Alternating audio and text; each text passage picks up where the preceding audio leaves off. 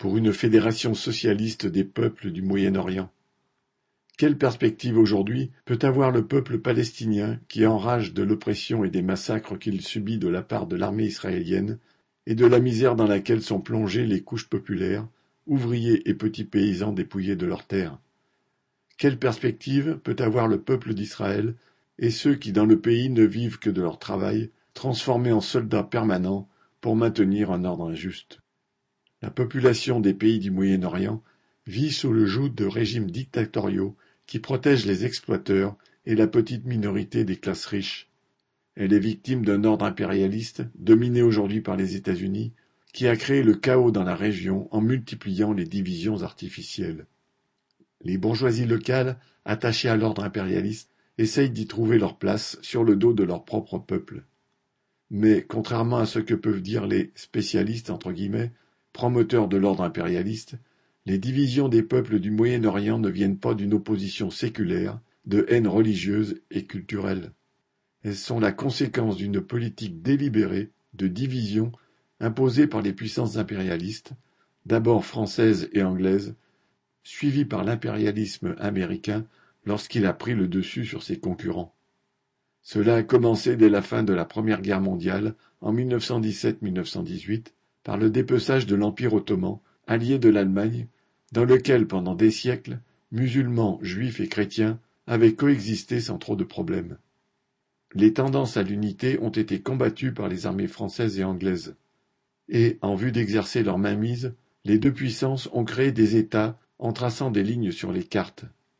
Ainsi, l'impérialisme français a détaché le Liban de la Syrie et y a instauré un régime basé sur les divisions confessionnelles. De même, en Palestine, pour combattre toute poussée anticoloniale, la Grande-Bretagne a ouvert la voie à la fin de la Première Guerre mondiale à l'implantation de colons juifs au nom du sionisme, pourtant ultra-minoritaire dans les communautés juives à travers le monde. C'est la Deuxième Guerre mondiale et le massacre de la moitié de la communauté juive d'Europe par les nazis, six millions d'hommes, de femmes et d'enfants, qui a entraîné l'arrivée en Palestine de centaines de milliers de survivants cherchant un asile protecteur sur cette terre deux fois promise. En effet, le courant religieux du sionisme s'appuyait sur la Bible hébraïque, la Torah, pour désigner ainsi la bande de terre située entre le Jourdain et le mont Liban. L'impérialisme anglais avait promis en 1917 d'y protéger les implantations juives, en même temps qu'il promettait de permettre la création d'un grand royaume arabe.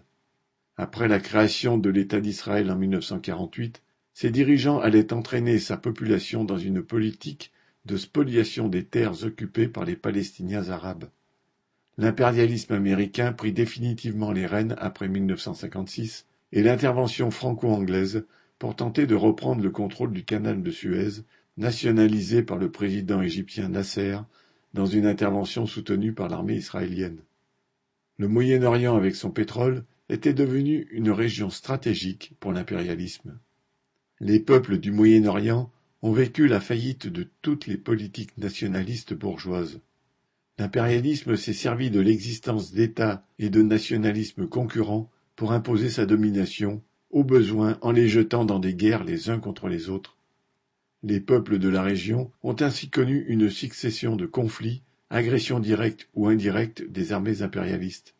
Et pourtant, l'énergie de ces masses les plus déshéritées, de la jeunesse, toutes avides de changement, a pu se manifester à de multiples reprises au cours des dernières décennies, de la Palestine au Liban ou lors des printemps arabes, pour ne parler que d'eux. Les impasses passées et présentes sont liées à la bourgeoisie elle-même, au mythe de l'unité nationale derrière les exploiteurs locaux, qui ne valent guère mieux que les géants impérialistes, car ils s'en font toujours les auxiliaires, tôt ou tard. Pour les masses exploitées dans cette région, pour mettre fin à leur exploitation et leur oppression, il est indispensable de briser les appareils d'État concurrents qui permettent aux différentes bourgeoisies de s'approprier un butin et de se dresser les unes contre les autres. C'est ce qui permet à l'impérialisme de les manœuvrer.